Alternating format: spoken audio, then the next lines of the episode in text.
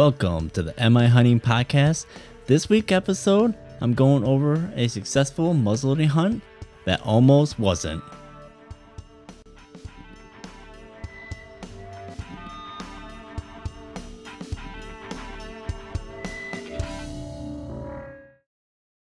All right, welcome back to the Am I Hunting podcast. So it's a beautiful Saturday, beautiful Sunday afternoon uh, when I'm recording this. It was the last day of the muzzleloader season, and that's kind of what I wanted to talk about. Is that uh, from my previous muzzleloader hunt earlier this week, and just wanted to kind of talk about how that hunt went and kind of some things I observed and learned from that hunt as well.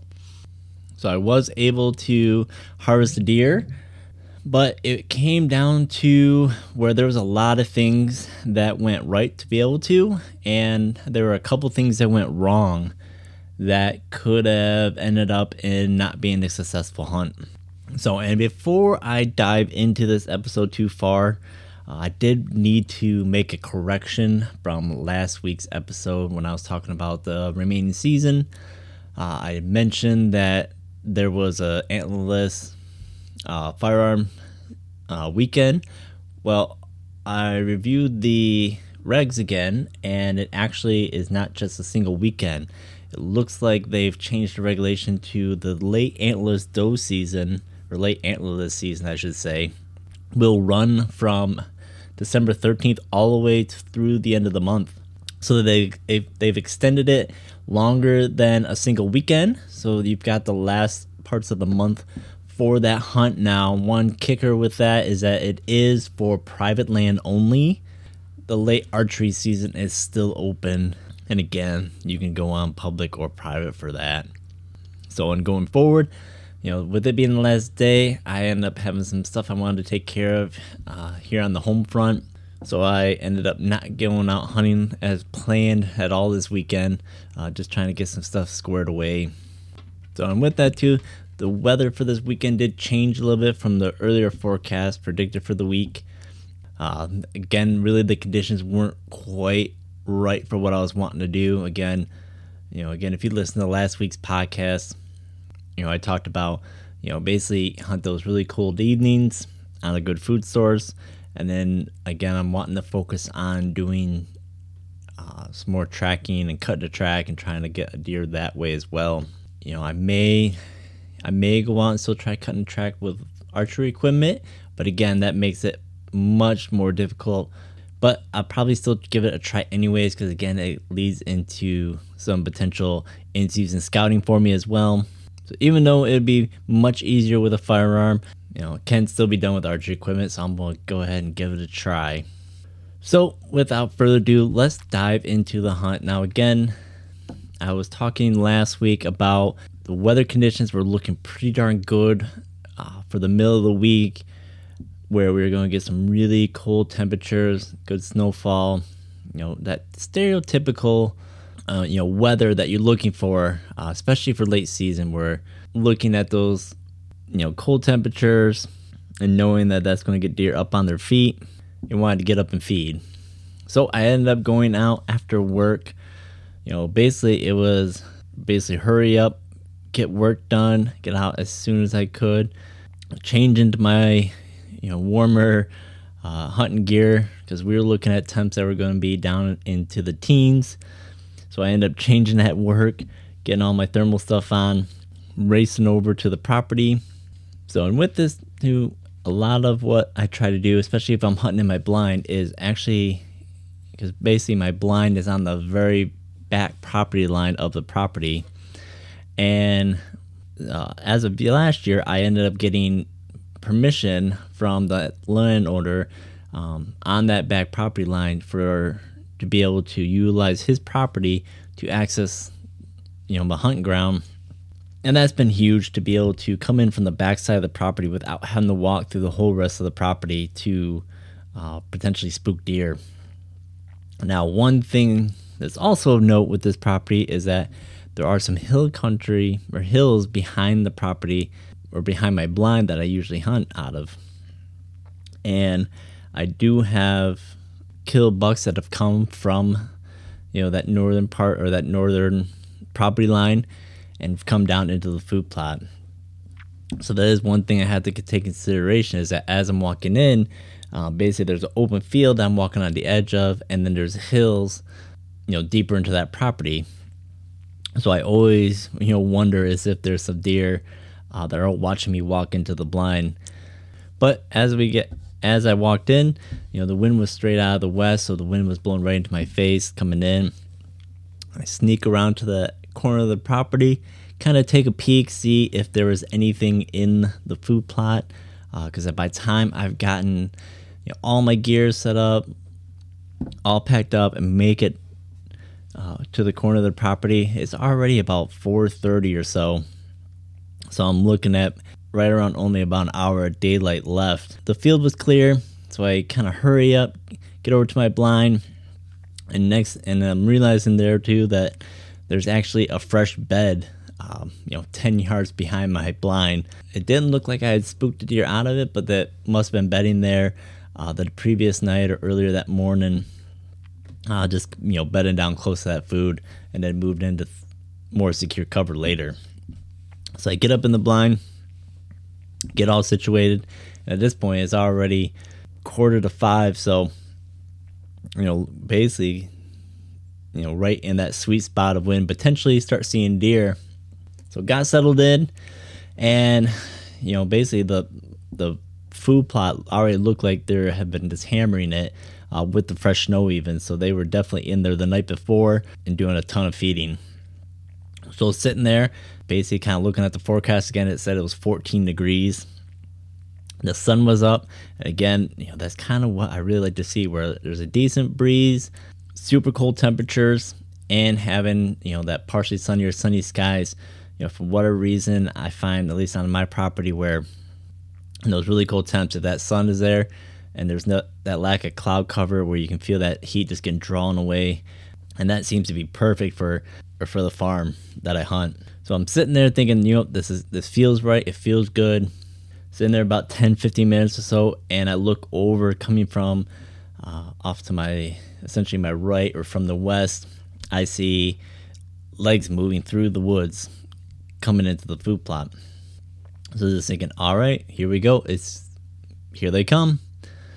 Sure enough, two little fawns come right in out and just basically bound right into the food plot and instantly start eating. And they're sitting there eating, and, and I'm just sitting there watching from where they came from. Like, okay, well, there's the fawns. Where's mom? and patiently waiting. And sure enough, here she comes. And Of course, she's much more cautious coming into the food plot. She basically hits the edge and stares off at a camera that I have set up next to a fenced off apple tree that we've planted this year. Staring off at that camera, eventually makes her way into the food plot. You know, basically at this point, when I saw the fawns come through, I had grabbed the, the muzzleloader, set it on my lap, you know, knowing potentially that with these deer coming in so quickly and so close, that I wanted to really minimize my movement. So the gun was already on my lap.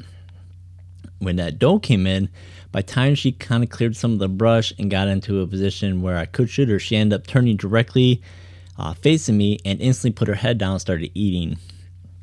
And, you know, basically with the position she was at, I wasn't comfortable with shooting uh, with the deer directly facing at me, as well as with the head down like that you know, I'm sure it would have been a pretty easy shot considering the fact that she was only about 30 yards out, but I just didn't feel comfortable uh, shooting with her head down like that.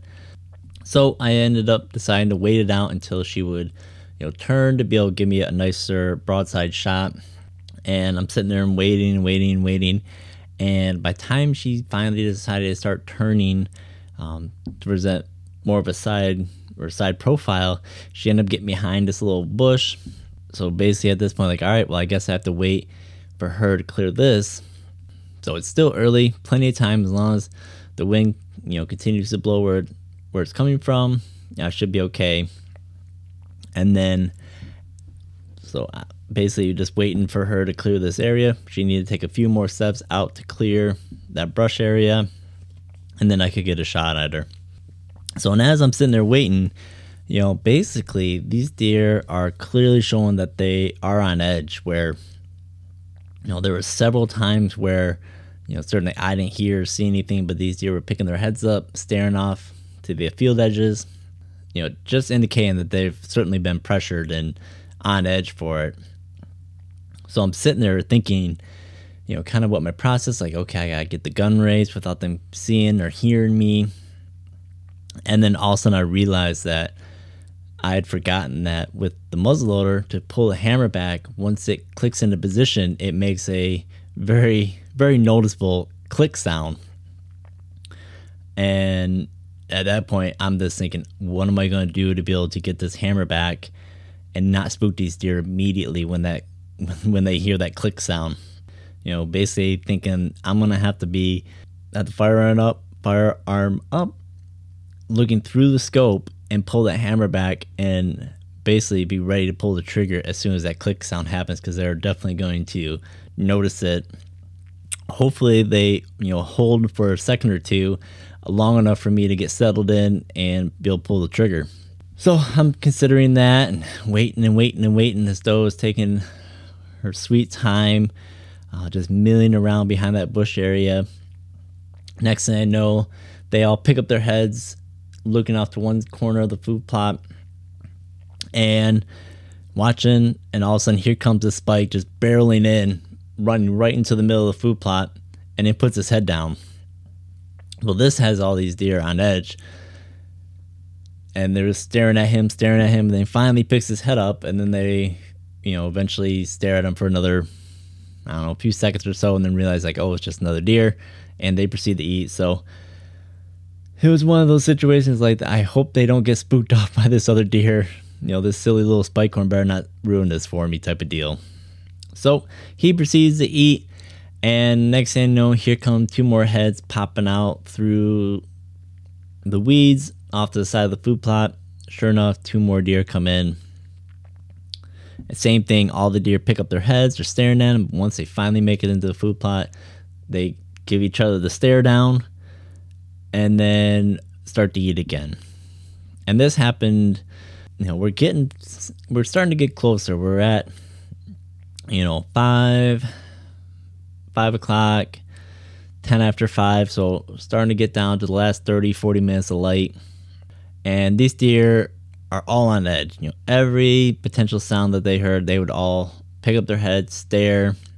And as I'm, as they're still doing this, I'm still just waiting on this doe to to make to clear this little brush area.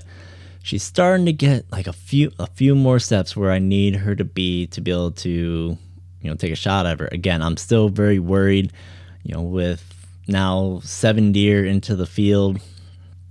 You know, I'm worried about, you know, being caught when I'm, you know, trying to move.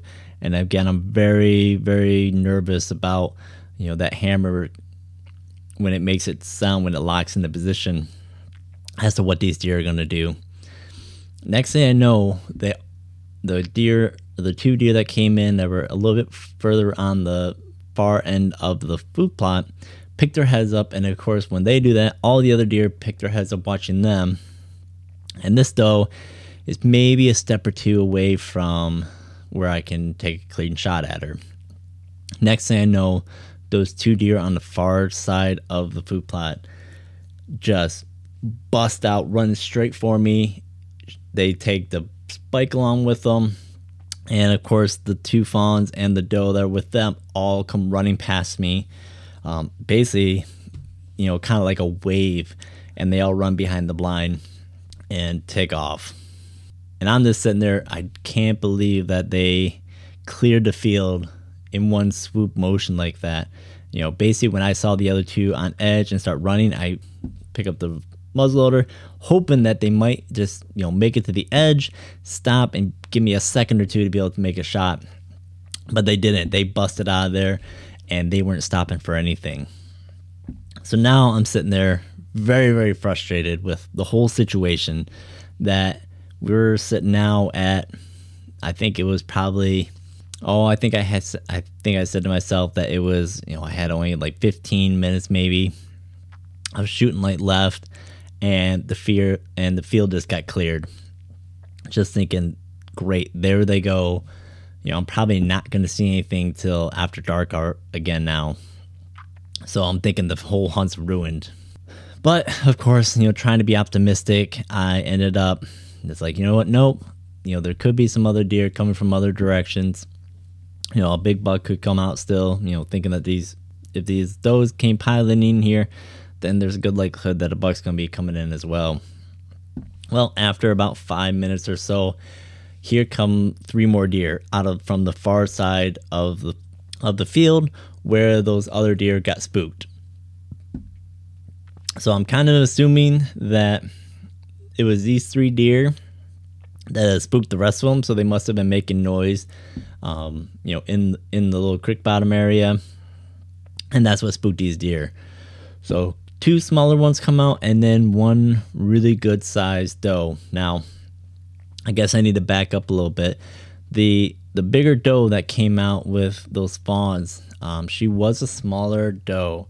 Um, there's times where I was watching her, like she was clearly bigger than the other the other fawns. Now, um, I think I again made another mistake where I said there were two fawns. There was actually three fawns with her, and she was clearly bigger than all three of the other ones, but she didn't seem like she was that much bigger. So, you know, at some point I even considered was she maybe a fawn as well, just a much bigger one, or even was it was this now a button buck um, that was hanging out with these other two, you know, doe or the other three fawns as well? Because um, at this time of year, those button bucks should be a little bit bigger in comparison to the fawns. So that's that was running through my head as well. Um, but ultimately, I did, I did decide that it was a doe, and that if she did present an opportunity, that I was probably going to take her. She was probably only going to be a year and a half old doe. But again, they all busted out with these other ones. So now this other one shows up, and she is clearly much bigger of a doe. Um, you know, all, all the other ones even, you know, they were smaller size, and then this doe even had, you know, basically a snow covered back. So she definitely had some thicker fur on her and everything like that. That was insulating her to where the snow uh, had piled up on her back, which looked pretty cool um, as I was looking at her as well. But again, they were coming from that far side, and of course, by time they kind of got settled in, and I got the the muzzleloader lined up and resting on the ledge of the blind, she was facing directly at me again. So I'm just thinking, great, all right, well, you know, I still have some time that, you know, she's going to end up turning, and if she turns broadside, then I've got a I got a shot.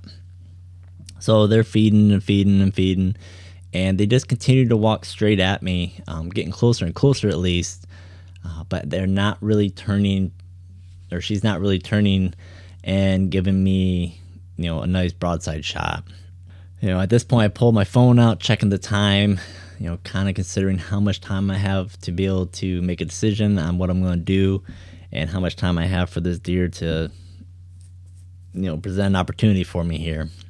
So end up getting, um, she ended up trotting a little bit closer. So she basically started out, or that group started out about you know 130, 140 yards out on the far side of the food plot, and by time they've kind of made their way into about 80 yards or so, uh, we're looking at the last couple minutes um, before you know before it starts getting really close to shooting light. You know, it was at 5:30 you know, I was looking at about 528, 530, and I know that I'm running out of light very quickly.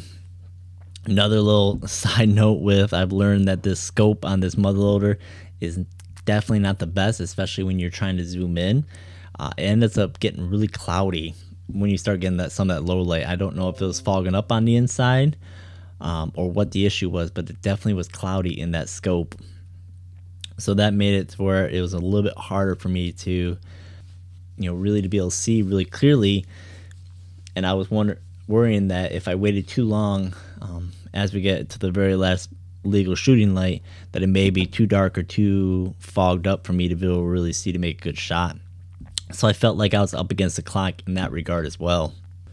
And at this point, she hadn't turned side or turned broadside for me yet. So at this point, she starts to turn a little bit more according to. Uh, so is, she is starting to open up that side a little bit so I can see her, but she's not turning all the way. So at this point, I'm considering, you know, taking this shot with a quartering to deer. You know, basically all of my hunting, I really haven't been in a position to take a shot at a deer that wasn't essentially broadside. You know, essentially all the deer that I've had opportunities for, they presented a broadside shot. You know, they might have been quartering to a little bit or quartering away a little bit, but more or less broadside. And this would be really the first time I tried shooting at a deer that really didn't uh, provide provide that opportunity or that type of shot. So basically, I decided that at 5:30, um, if it was 5:30 and she hadn't turned broadside, then I was going to decide whether I was going to shoot, or basically at this point probably let her go um, and not take a shot at all. So she ended up taking a few more steps and turning a little bit more open to show a little bit more of that side. And ultimately, I decided that I was to go ahead and try taking that shot. So, got lined up on her, rested real well on the ledge of the blind, and you know, basically looking kind of through the scope and over the scope at the same time as I pull the hammer back for that muzzleloader. And again, this deer is she's the closest one at about 80 yards, and when that muzzleloader made that click sound from that hammer getting locked into position, she immediately picked her head up and looked right in my direction, which kind of surprised me a little bit. I figured from that distance that she might not be able to hear, it all that well, if not at all. But they clearly heard it and were clearly on edge from that sound. So I quickly you know, got settled into the scope, lined up the best I could, essentially aiming for you know that front part of that shoulder, trying to hopefully shoot through that shoulder, you know, pass through the heart lung area, and end up pulling the trigger. And of course, with the muzzleloader, big old flash, big old puff of smoke, and by time that clears, the three of them are all running off. Now I can kind of see where she had taken a little bit different angle um, and moved off a little bit to a different um, section of the edge of the field and then and proceed to make it into the woods. So again, now I'm going through the aftershock process of you know making sure I knew where she had gone in at, trying to collect as much data as I could about you know how did she look when she was running, where did she go in at, how how was she reacting. And looking at her, she was bounding quite a bit, but it looked like her tail was flicking quite a bit, um, indicating that she wasn't really feeling quite right. I don't know. It's hard to explain, but you know, after seeing plenty of deer run off and whatnot, you can kind of tell when something doesn't quite look right when they run off on you. So, and that's kind of what I saw with her. So, gathered up my things, closed up the blind, and you know, gave it a few minutes, kind of get settled down again. And so I ended up grabbing a flashlight and just to go to see what it looked like at the point of impact. I walk up, through where it looked like she was, and I'm finding nothing for sign or any sign of an impact. No blood, no hair, nothing. So at this point, I'm even considering if, um, whether or not I'm in the right spot or if she was further away from me. So, you know, at this point, I'm kind of at a loss where it looked like I was it was a clean miss on her. So I'll proceed to kind of walk the trail where it looked like she had gone and still no blood, no sign of anything. Um, and there, she was bounding quite a bit where she was making some pretty good strides with those bounds. Didn't seem to be struggling at all trying to get out of the field. So I walked back, um, kind of backtracked her tracks. Um, now that I kind of got an idea of what they look like and exactly the direction and the trail that she took, walked back to where, sure enough, where she was standing, and again, no significant sign you know, not a single drop of blood. So I followed that trail again back to the edge of the woods. And again, doesn't look promising. I thought it was a clean miss, so I just kind of beat myself up at this point and start walking back to the blind and just thinking, you know, you know, that was a clean miss. So I make it back to the blind and you know, just kind of gather my stuff or gather up my stuff a little bit, gather myself up, just kind of wondering how I ended up missing her, what could have went wrong. And you know, just thinking, you know what, I can't just give it up on this. I can't let this one go. I need to go out there. I need to go and confirm that you know that she is okay, that it was a clean miss, you know, I gotta do that due diligence and and just make sure that it is what I think it is. So gather up some of my stuff, and I don't remember at this point if if I had called my wife, tell her that I had shot, and it didn't look good, or if I called her after I got on, or if I double checked again. No, I think I did call her. You know, basically, that's right.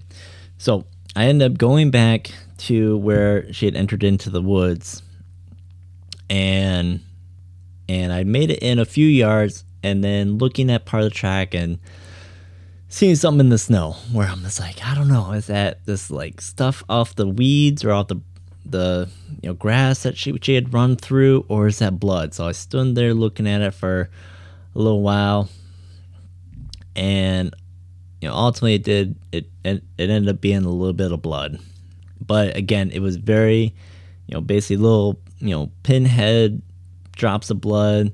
They were kind of sporadic. You know, definitely not nothing, no no big drips or nothing like that. It was definitely little, just little spouts of blood, very very small. So I had hit her, but it definitely did not look good. It wasn't bright red, it was more of a darker red. So at this point, I'm thinking, like, I, I clearly hit her, but based on the, the amount of blood that I see, it doesn't look like it was like it was a mortal hit. You know, I, I might have caught her in the hams or caught her in the leg or something like that, or in the brisket. I don't know what happened, but so I did hit her, but it doesn't look like it was anything too significant. And, you know, basically just kind of go and follow the track a little bit to confirm that, you know, it doesn't, the sign doesn't get any better or anything like that. Because at this point, I was pretty well convinced that sure enough, I hit the deer, but it, that it wasn't going to be that something that was going to kill her or that I wasn't going to, you know, find this deer dead or anything like that. You know, at this point, you know, I am kind of considering should I continue on with this track? you know, if it if I did hit her, then I could end up bumping her or pushing her in a way. You know, that did cross my mind, but at, at this point, I thought that you know that wasn't really a high probability just based on the sign that I had found so far.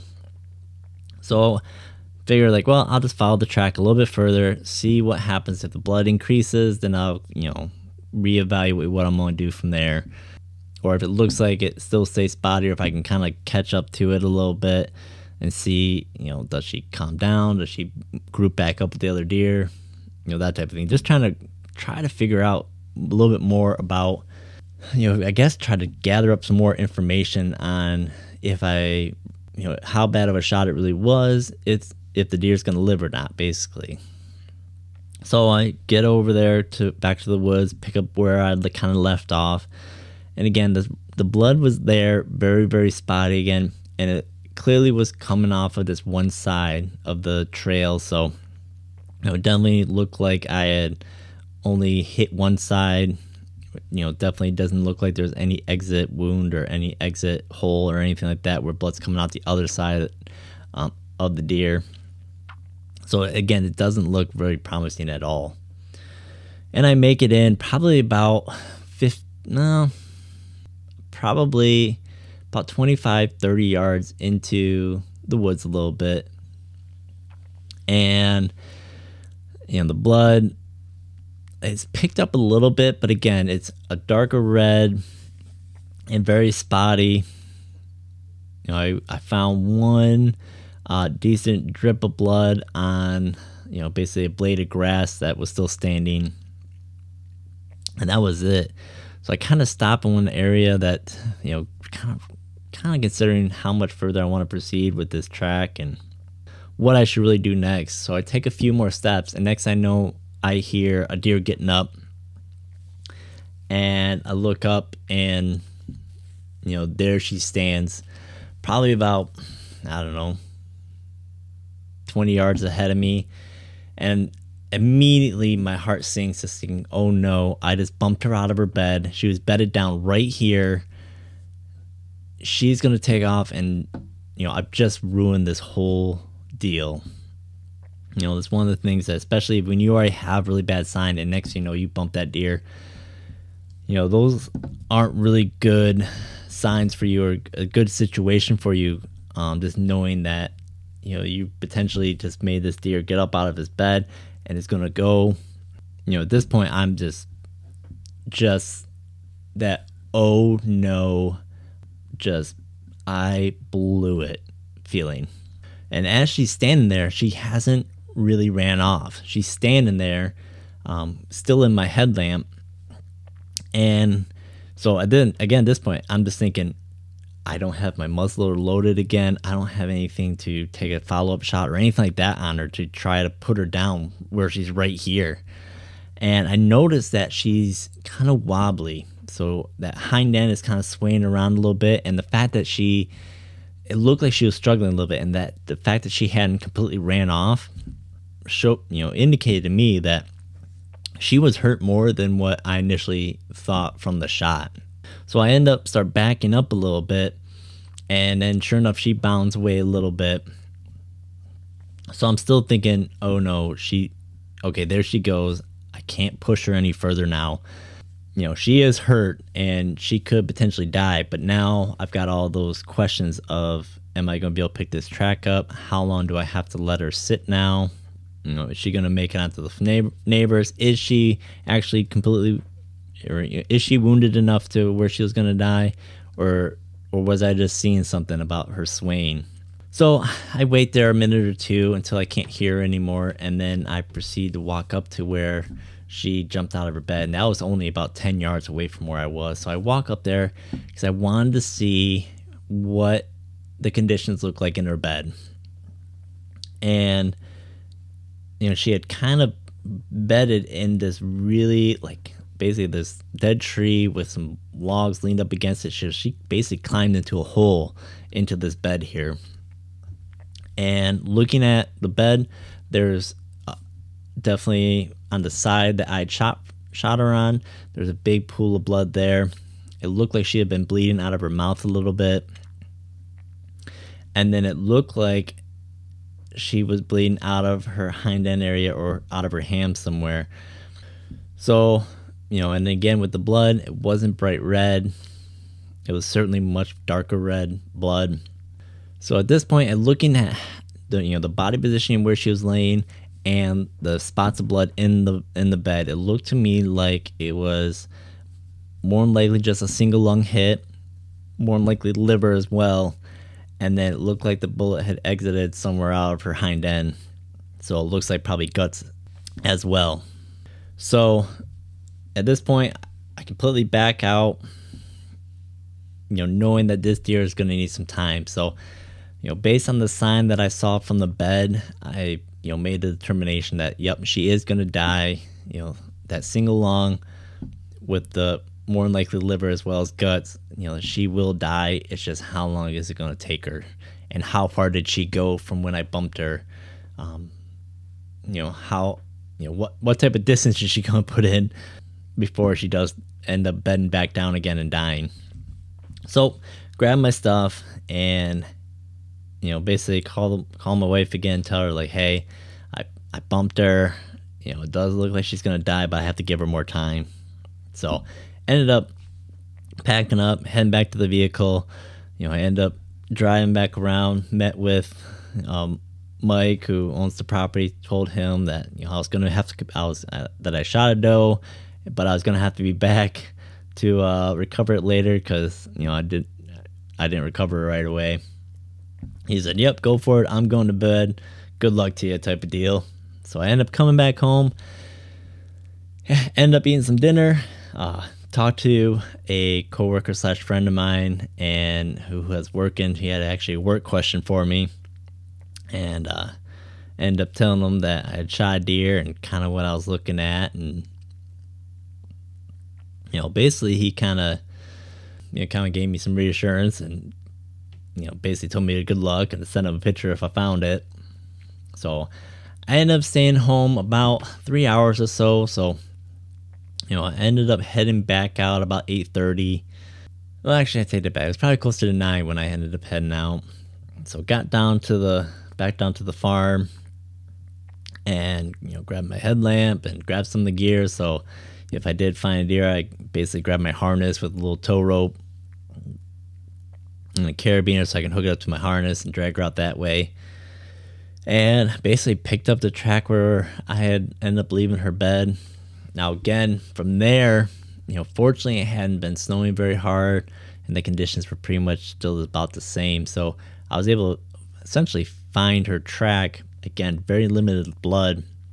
You know, I was kind of expecting based on the amount of sign that I saw before, but I was hoping that she was going to start bleeding a little bit more and give me a little bit better sign or indication of, you know, basically be able to follow that track a little bit better. But again, very little blood. I found a couple of things of blood.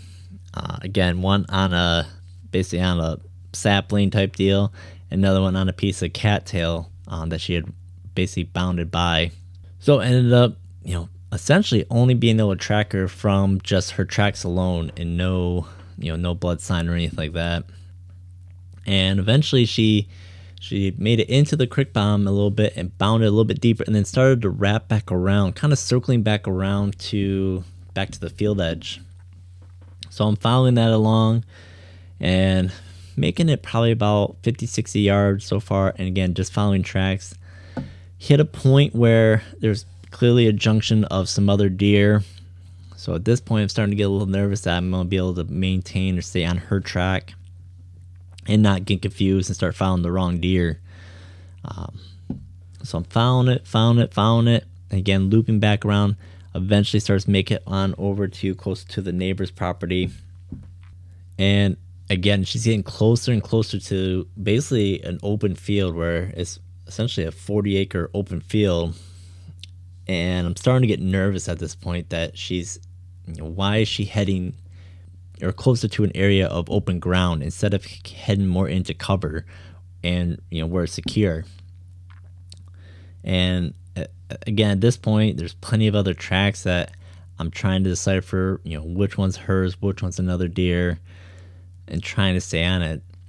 Eventually get kind of cleared out of the area and I'm pretty sure I'm still on her track. Again, doesn't make much sense to me that she's making her way you know towards the open field. But I'm still gonna follow it. I end up following it out to the edge of the field and she starts walking into you know out into the open field. Make it about 10 yards or so and all of a sudden she had stopped and you know quite quite clearly turned around. And at this point, I'm just like, what is going on? She, she made it out here, and now she's turning back. And I didn't run into her. I didn't see her. I didn't cross her track anywhere else. Like maybe, maybe her track, maybe one of her tracks was one of those other tracks that I was trying to decipher from.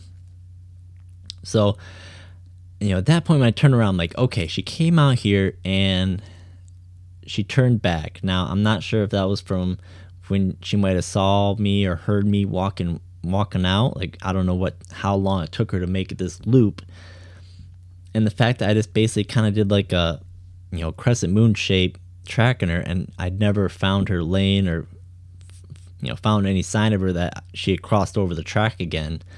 You know, either either she's still in that little half circle area that I had already covered, um, and just basically, she was in between from where I had walked and followed her track to the edge of the field. She's somewhere in there, uh, or she's gone. Now, I had seen this instance before where, you know, basically I'd followed, uh, or I'd shot a deer um, a good number of years ago, but when it was the same kind of situation where it was very, very spotty blood, and eventually this deer hit this spot, stopped, and you could tell that it was basically kind of it was almost like it was trying to decide what to do. And then we couldn't find the deer anymore. And all of a sudden it looks, you know, back about four or five feet into the brush is the deer laying dead. So it kind of realized that it was in trouble and just kind of dove into the, the closest cover it could. So when I saw that she had turned back around, you know, a little part of me thought maybe that's what she was doing, that she realized that she was in trouble and needed to get back into the cover. So I turn around, follow the track back in, and sure enough, maybe three, four yards into the woods, there's another bed, you know, next to a tree. And I shine the light up a little bit higher, and about three feet from that one, there she laid, piled up next to this tree. Now, the one other interesting thing is that by the time I walked up to her, I realized that I had walked by her I don't know, I was maybe five, six feet away from her when I walked by her the first time. I just completely missed her walking by, trying to follow these tracks so, you know, focusing on these tracks so much that I ended up walking past her. Um, you know, again, she had, you know, basically piled up next to this tree and had her head on the backside of the tree. So it could have been pretty easy for me to miss her just thinking that she was part of the tree or part of the stump there.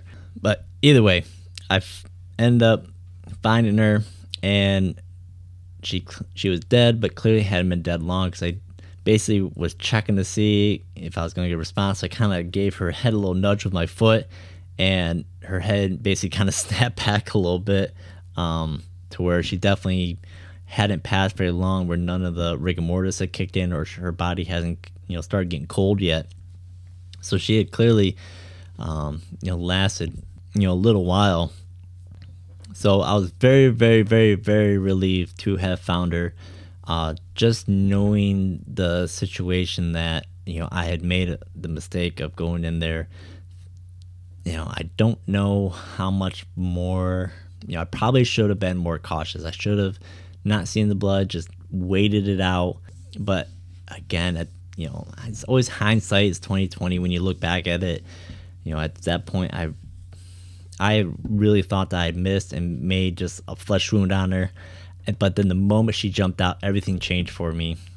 So when I did find her, when I did finally catch up to her, I was so grateful that that it all came together. Um, ultimately, in the end, so ended up grabbing her, getting her pulled to where I could get her up to the two track, got her all gutted out, cleaned out, and eventually got her home. And you know, I messaged my friend with a picture, and he basically gave me the the congratulations and that you know I kind of told him the situation of what I ran into, and he basically kind of gave me um, some insight that I had never really considered. Um, but he said that he had ran into it where, you know, with the muzzle loader and with that bullet, you know, it doesn't really react like a normal rifle bullet sometimes. Where he said that you know you may have um, you know, basically a really small entrance wound as well as an exit hole. They don't really mushroom out or, you know, create create the type of damage, you know, on the way out like a normal rifle does. And then also, you know, having the shot that I did where, you know, basically had one single entry wound. It ended up shoot ended up hitting her a little bit back behind that near side shoulder. Uh, so I ended up hitting a little bit further back than where I was aiming. And having that exit hole. Essentially, there was a small exit hole basically coming out of her, right out of her butt, essentially, where a lot of that blood had stayed pooled up in her. And with it, again, being only that single lung, it wasn't pumping out like like you would see if you had a double lung um, with an entry and exit hole um, in that chest cavity area. So when I ended up getting her home, she she did end up being um, one of the largest does I've ever shot. You know, basically by the time I got her hung up, she and uh, with her dressed out weight, she weighed 130 pounds. Uh, so I ended up basically cut her cheek to check those teeth um, to try to age her. And essentially, by looking at that, um, the tooth replacement tooth wear um, technique, you know, I basically aged her at, at, a minimum of five and a half years old. Um, so she was a pretty old, um, wise old doe. And um, one the other thing that I noticed that when I was gutting her, that she her milk sac was empty. You know, thinking that she had weaned off her fawn already, um, and she was dry at this point. So again, yeah, she was a minimum of five and a half years old. And actually, the other side uh, actually looked like she was more of, a, of, at least a six and a half year old, um, just because of how worn down her teeth were. Um, but so somewhere in there, probably a five and a half or six and a half year old deer. Um, very old, mature doe. Um, you know, probably one of the oldest ones I've again have you know taken. You know, those old does they're they're pretty cagey, and you usually don't get very many opportunities at those older ones there. So and then so as I'm going through the the um, skinning process, I realized that she has got a ton of fat on her, so she was doing quite well health wise. And then as I progressed into processing her more, um, she had a lot more fat on her than I had ever encountered on a deer. You know, basically on her hind end, over her back and the hind end area, you know, there was fat, I would say at least an inch thick that was built up.